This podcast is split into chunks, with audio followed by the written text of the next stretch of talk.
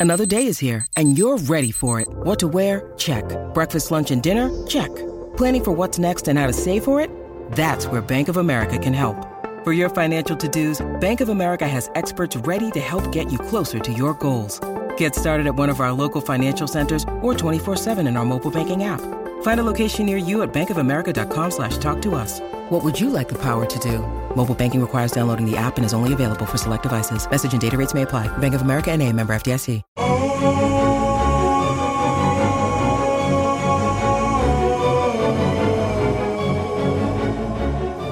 Estamos comenzando este nuevo podcast de Viva Mejor. Este es nuestro tercer podcast. Les habla Roberto Aceves de Viva Mejor y tengo aquí como invitado a Carlos González Hernández. Carlos, ¿cómo estás? Estoy muy bien, estoy contento porque la respuesta del público es muy generosa, eh, nos hacen muchas preguntas y comentarios buenos y eso da ganas de continuar porque uno ve que, que hay interés en mejorar, hay interés en llevar una vida mejor y eso me da gusto. Sí, así es. Y hablando de eso, pues vamos a directo a lo que nos, cruje chencha, como dicen. Eh, ya tengo varias preguntas el día de hoy, como que varias personas se pusieron de acuerdo, fíjate, eh, por alguna razón. ¿Ah, sí? Están preguntando eh, preguntas que tienen que ver con el dinero, que tienen que ver con, con la felicidad y el dinero, y cómo ahorrar dinero. Y pues la primera pregunta es que si tú, con lo que tú sabes y ya los años que llevas enseñando gente, Ajá. podrías hacer que una persona pueda obtener eh, riqueza y felicidad. Y riqueza no nomás se refiere al dinero, sino quieren saber cómo que si pueden tener como más abundancia en su vida o, cómo le harían con lo que tú sabes y lo que tú has aprendido. Ok, bueno, la, la abundancia significa tener mucho de algo. Eh, uno puede tener una abundancia positiva o negativa, por ejemplo, puede tener uno ah, negativamente mucha abundancia de tristeza, de dolor, de ansiedad, pero me imagino que a eso no se refieren, se refieren a la abundancia positiva, esa donde tiene uno suficiente para comer, para vestirse, para pagar renta, para tener un automóvil y sobre todo ah, abundancia en energía, tanto mental o espiritual. Principalmente si nos dirigimos a la energía mental o espiritual, yo pienso que podemos lograr mucho, porque si nuestro objetivo es mejorar como personas, podemos ah, llegar a un punto, a un nivel donde las demás cosas nos, ah, se nos den por, por añadidura. Por ejemplo, el dinero, la relación amorosa, la- los buenos amistades, etcétera, pueden venir después de que hemos avanzado tanto en lo emocional como en lo espiritual. Claro. Ahora, ahorita al estar hablando que estabas diciendo eso, se me viene a la mente eh, una de las maneras que yo he visto, o sea, en 25 años que llevo estando contigo de, de tu estudiante, Sí. que he visto que la gente a veces le falla, o hasta a mí mismo a veces no, no lo hago, eh, que es el etos, patos y logos. Ajá. Y yo sé que a veces hemos hablado de eso por, por- por muchos años y pienso que a veces una persona cuando le está fallando esto, ¿verdad? De, de la riqueza, de tener más abundancia, como dices, para pagar sus- su carro, cosas así, Sí. pienso que es porque de cierta manera no está usando estos tres pasos en su vida para influenciar eh, su medio ambiente. ¿O tú qué piensas? Claro, estos patos y logos son las tres partes que Aristóteles escribía acerca de la retórica. Decía que para persuadir a otras personas se necesitaban tres pasos y uno de ellos era el etos. Etos se refiere a mostrar lo que uno puede hacer, quién es uno, de dónde viene.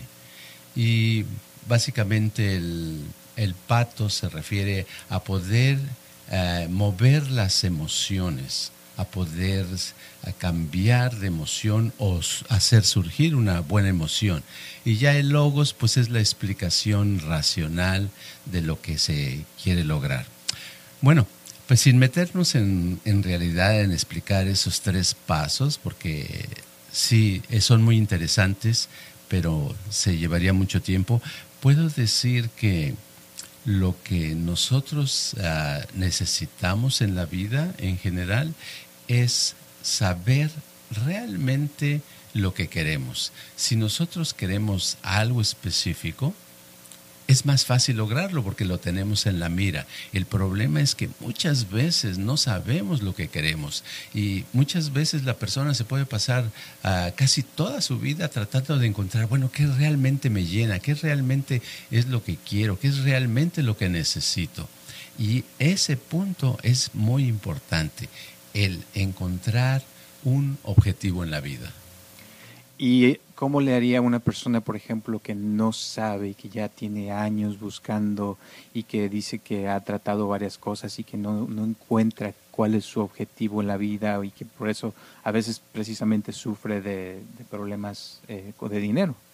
Claro, porque eh, muchas veces nos han enseñado que debemos de encontrar en algún lugar o dentro de nosotros mismos el objetivo para el cual nacimos o la razón por la cual nacimos. En realidad eh, nos podemos encontrar con una hoja en blanco. ¿Y eso qué quiere decir? Quiere decir que no hemos escrito ahí nuestro objetivo. La mayoría de las veces eh, es un error andar buscando qué es lo que queremos, porque lo que necesitamos es decidir algo específico.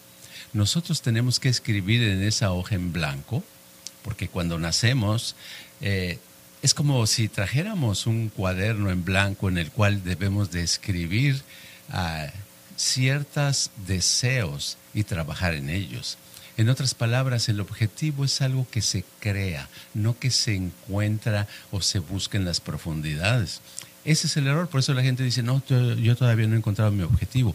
Bueno, no es que lo vaya a encontrar, lo que necesita es ah, escribirlo desearlo, eh, crearlo en ese momento. Y dices, bueno, pero ¿qué tal si no es realmente algo que después me, me guste o que realmente me llene? Por eso debemos empezar con cosas pequeñas. Si no tenemos una dirección específica, por lo menos ah, acostumbrémonos a crear un objetivo para el día de hoy. ¿Qué es lo que quiero lograr hoy? Y trabajar intensamente en lograr esa cosa pequeña para el día de hoy. Y mañana hacer lo mismo. Y cada día que pasa hacer lo mismo. Y de pronto nos daremos cuenta que nos estamos entrenando para tener un objetivo a largo alcance. Llegará un momento en que se nos ocurra una mañana o una tarde, digamos, oh, ya sé lo que deseo lograr en este año. Y trabajar en eso y entonces nuestra vida tendrá una dirección. Ok, y ahora, si está la persona trabajando y ya tiene, dices, como dices, apuntó algo en esa hoja en blanco, em, y dices que tiene que sentir, o sea, como ganas de eso, ¿verdad? De hacerlo. Eh, a ver, ¿qué vas a decir? No, no, no, continúa, continúa. Entonces, tiene, tiene, tiene la, el deseo, pero hay algo, ¿cómo te diré? Que a veces siento que, que la persona eh, necesita como un ingrediente especial para poder, por eso decía hace rato, de influenciar a lo que te rodea a tu alrededor, porque esa emoción, como ya hemos hablado en el primer podcast, es lo que hace que después lo que tú quieres se, se, manifieste más en la vida, ¿no? Digamos, entonces esa emoción, o, cuál sería tú, que el, ingrediente que tú recomiendas que, que sería la diferencia entre desear algo y hacer que se vuelva realidad, digamos. Mira, te voy a poner un ejemplo con los mariscos. A mí nunca me han gustado los mariscos, nunca he probado el pulpo o los, ah, no sé qué, tantas cosas hay de, de mariscos, nada más el simple olor es, ha sido siempre desagradable para mí. Ok, pero un día, hace unos 10 años más o menos, dije, ¿qué tal si pruebo un camarón? Un día voy a probar un camarón, en mi vida lo había probado. Lo probé y me dio asco, lo vomité casi, pero me propuse que me iba a gustar el camarón. La siguiente vez, una semana, dos semanas después, le di otra mordidita a un camarón. Tampoco me gustó. Lo volví a hacer unas semanas después, etcétera, hasta que llegó un momento en que el camarón ahora no me molesta. Ahora puedo comer camarones ¿Qué es lo que te quiero decir? Que ahora le encuentro sabor. Ahora, ¿quiere decir que el sabor no lo tenía el camarón? Sí lo tenía. Yo le encontré el sabor eh, por medio de la repetición. Lo que quiero decir es que a veces pensamos que un objetivo que hemos deseado no nos llena, pero no nos llena porque no lo seguimos practicando. Nosotros necesitamos estar una y otra vez con constancia. El problema de los ah, objetivos no es tanto el que nos llenan o no nos llenan, el problema es poder seguir enfocándonos en eso. El problema es que nuestra atención se dispersa y eso nos crea problemas. Si pudiéramos enfocarnos en algo, podemos llegar a enamorarnos de ese objetivo. Y una vez enamorados de ese objetivo, ya no lo vamos a soltar y vamos a disfrutar el estar trabajando en eso y vamos a poder avanzar. A ver, lo que te estoy entendiendo, a ver si, si me queda un poquito claro, es de que no importa realmente lo que tú escojas, o sea que puedes escoger cualquier cosa, por más que no te guste, pero que si tú te enfocas en eso y poco a poquito, todos los días lo empiezas a hacer, aunque no te guste, después de cierto tiempo te empieza a gustar. Exacto. Nosotros podemos ser panadero, eh, chofer, policía, no importa lo que escojamos, no importa en qué actividad. En esa actividad nosotros podemos tener éxito y podemos lograr disfrutar de la vida. Mucha gente se queja que no le gusta su trabajo, que no le gusta lo que hace, pero el problema no es el trabajo, sino es la persona. La persona no debe de aprender a enfocarse. Si nos enfocamos y estamos viviendo en el presente y solamente dedicados a mejorar en esa actividad, no conformarnos con ser eh, los que limpiamos el cuarto y ya, sino hay que eh, decidir y trabajar en ser mejor limpiador de cuarto. Que si el año pasado limpiábamos muy bien una casa, que ahora seamos unas personas expertas en limpiar casas. Cada vez, no importa la actividad, no se necesita cambiar la actividad, lo que se necesita es seguir en la misma actividad, pero disfrutando, con el objetivo, dándole la emoción, concentrándonos en lo que estamos haciendo, porque el problema principal, Roberto, es no es la actividad, sino es que nos ponemos a pensar en otras cosas, nos dispersamos, nos distraemos con el celular, nos distraemos con la televisión, nos distraemos con todas las cosas innecesarias para lograr el objetivo. Y ahorita que dices eso es cierto, ¿eh? O sea, cada día hay más distracciones en todas partes. Y ahorita que estabas pensando eso, sí me, me vino la imagen, por ejemplo, de alguien que lleva 30 años trabajando, por ejemplo, en, en algún edificio del gobierno, ¿no? Y que a veces llega uno a pedir algún informe y te salen con una cara pero se ve como que no quieren estar ahí, o sea, como que su mente está tal vez en otro lado o están pensando en otra cosa y no en lo que deberían de estar. Y tal vez ese es el secreto, ¿no? Que si, si pudieran estar concentrados en lo que están en ese momento, todo eso, esas emociones negativas se, se desvanecerían, ¿no? Exacto. Yo he conocido gente, eh, gente que, por ejemplo, estoy acordándome ahorita de un conserje de un edificio que ya llevaba muchos años, pero siempre se veía contento y era agradable platicar con él. Pero es que como hacía su trabajo, era como eh, lo, lo refrescaba, le daba vida. No estaba muerto en el trabajo. El problema es que siempre que nos eh, dedicamos a algo y lo hacemos después de un tiempo, se nos lo, volvemos a hacer automáticamente, ya, ya, no, ya no estamos conscientes de lo que estamos haciendo, ya no nos eh, concentramos en eso. Y eso es lo que le quita vida al trabajo.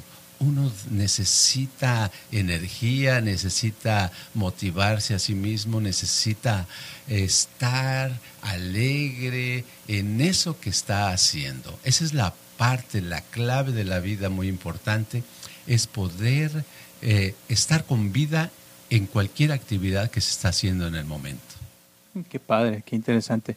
Bueno, entonces eso se puede decir que contesta la pregunta, ¿verdad? Que si se puede hacer una persona eh, más, tener más riqueza y ser más feliz en lo que está haciendo, se podría decir que es eso, ¿no? Exacto. Es, es la parte fundamental. Lo que quiero decir es que la, la felicidad no proviene del exterior, sino proviene de nosotros mismos, de nuestra manera de vivir porque la cantidad de, abundancia no nos va a dar la felicidad. Lo que nos va a dar la felicidad es exactamente lo que estamos haciendo y cómo lo hacemos.